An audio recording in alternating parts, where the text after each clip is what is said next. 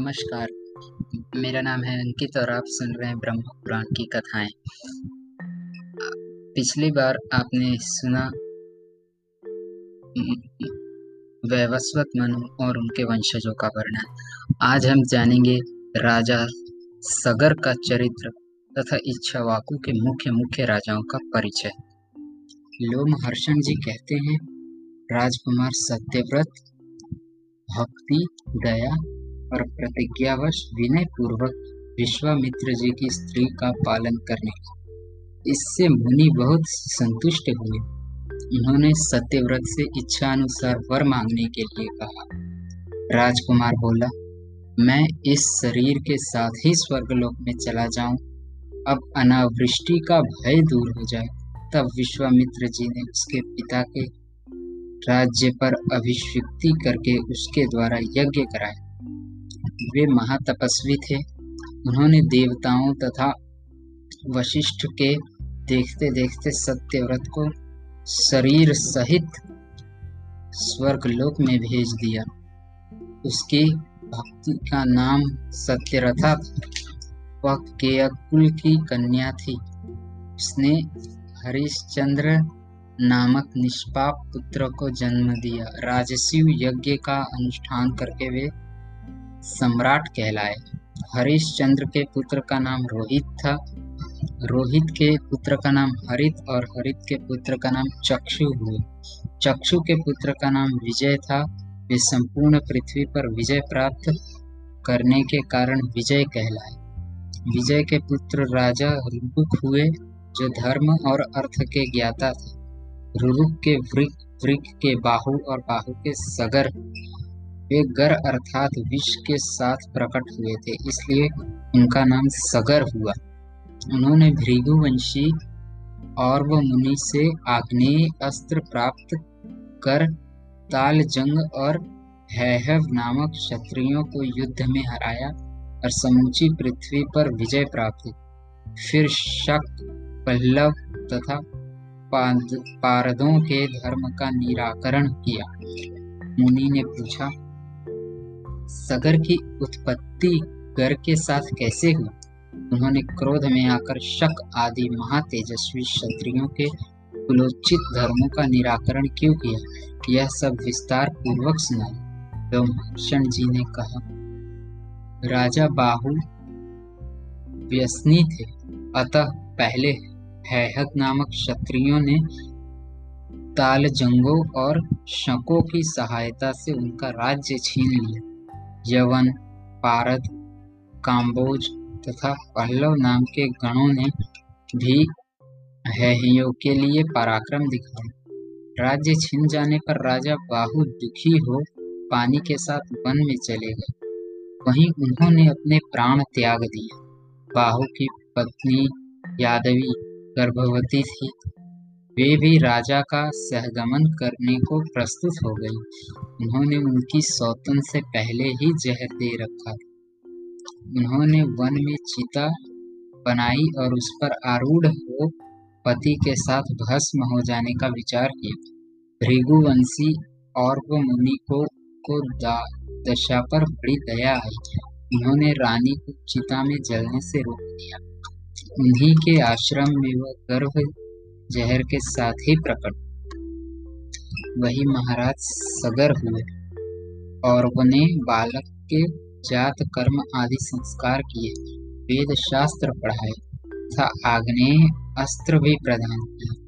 जो देवताओं के लिए भी दुस्सह उसी से सगर ने है यवंशी क्षत्रियों का विनाश किया और लोक में बड़ी भारी कीर्ति पाई।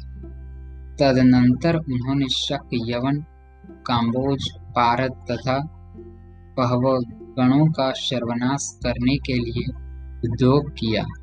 वीरवर महात्मा सगर की मार पड़ने पर वे सभी महर्षि वशिष्ठ की शरण में गए और उनके चरणों पर गिर पड़े। तब महातेजस्वी वशिष्ठ ने कुछ शर्त के साथ उन्हें अभय दान दिया और राजा सागर को कहा सागर ने अपनी प्रतिज्ञा तथा गुरु के वचन का विस्तार करके केवल उनके धर्म का निराकरण किया और उनके वेश बदल दिए। शोकों के आधे मस्तकों को मुंडकर विदा कर दिया यवनों और काम्बोजों का सारा सिर मुंडा दिया। पारदों के सारे केश उड़ा दिए। धर्म विजयी राजा सगर ने इस पृथ्वी को जीत कर अश्वमेध यज्ञ की दीक्षा ली और अश्व को देश में विचरने के लिए छोड़ा। वह अश्व जब पूर्व दक्षिण समुद्र के तट पर विचर रहा था, उस समय किसी ने उसको चुरा लिया और पृथ्वी के भीतर छिपा दिया। राजा ने अपने पुत्रों में से उस प्रदेश को खुदवाया। महासागर की खुदाई होते समय उन्होंने वहाँ आदि पुरुष भगवान विष्णु को जो हरि कृष्ण और प्रजापति नाम से भी प्रसिद्ध है, महर्षि कपिल के रूप में शयन करते देखा। जागने पर उनके नेत्रों के तेज से वे सभी जलकर भस्म हो गए। केवल चार ही बचे जिनके नाम हैं, वर्षिकेतु, सुकेतु धर्म रथ और पद्मनाभ। ये ही राजा के वंश चलाने वाले कपिल रूपधारी भगवान नारायण ने वरदान दिया। राजा इच्छवाकु का वंश अक्षय होगा और इसकी कीर्ति कभी मिट नहीं सकती। भगवान ने समुद्र को सगर का पुत्र बना दिया और अंत में उन्हें अक्षय स्वर्गवास के लिए भी आशीर्वाद दिया। उस समय समुद्र ने अग्र लेकर महाराज सगर का वंदन किया। सगर का पुत्र होने के कारण ही समुद्र का नाम सागर हुआ। उन्होंने अश्वमेध यज्ञ के उस अश्व को पुनः समुद्र से प्राप्त किया और उसके द्वारा सौ अश्वमेध यज्ञ के अनुष्ठान पूर्ण किए। हमने सुना है, राजा सगर के साठ हज़ार पुत्र थे।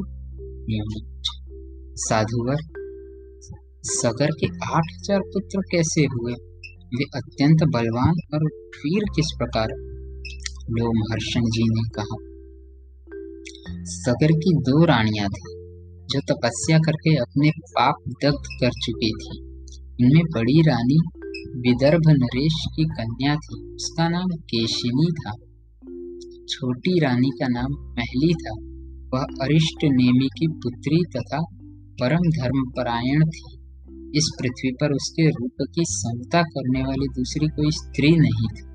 महर्षि ऑर्फन ने उन दोनों को इस प्रकार वरदान दिया।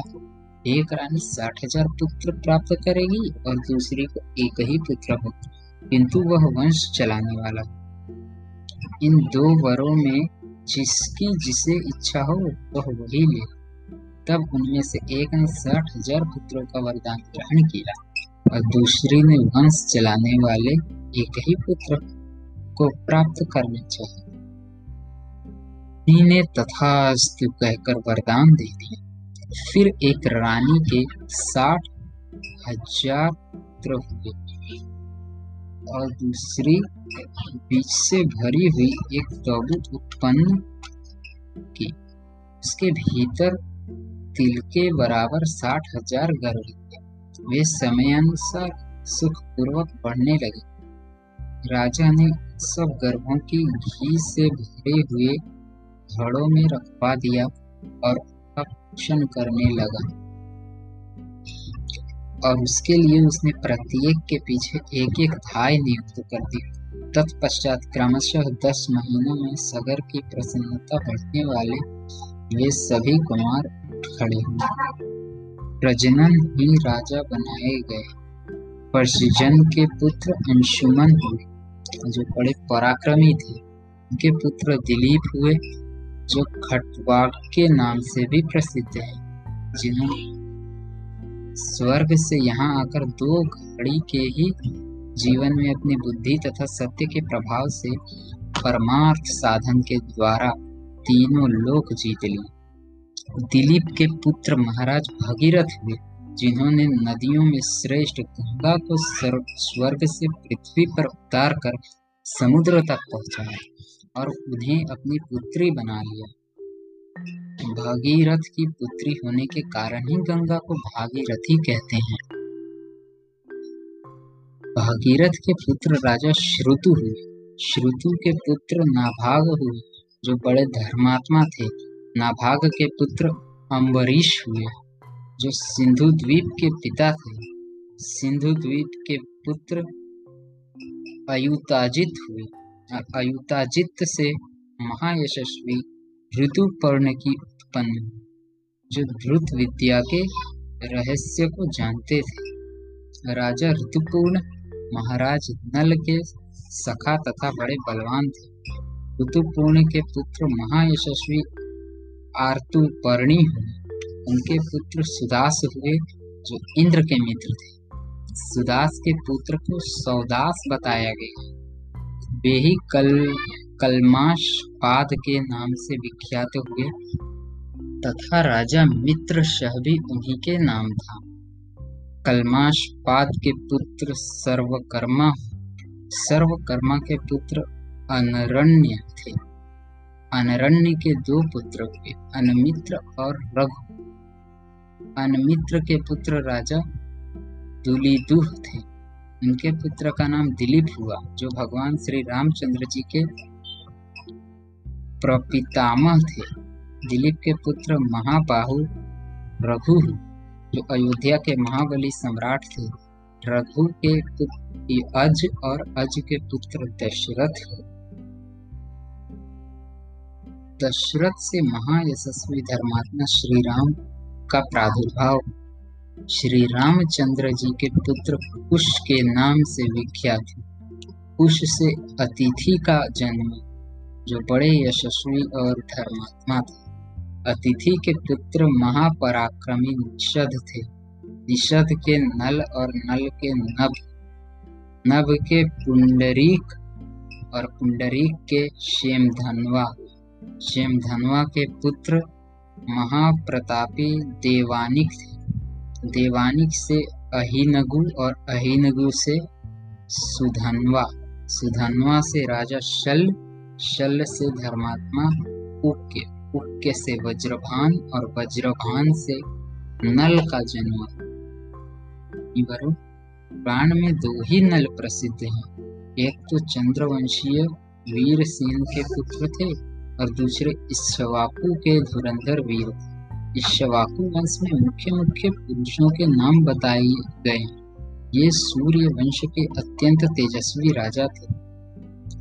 अधितिंदन सूर्य की तथा प्रजाओं के पोषक श्राद्ध देव की इस सृष्टि परंपरा का पाठ करने वाला संतानवान होता है और सूर्य का सायुज्य प्राप्त करता है।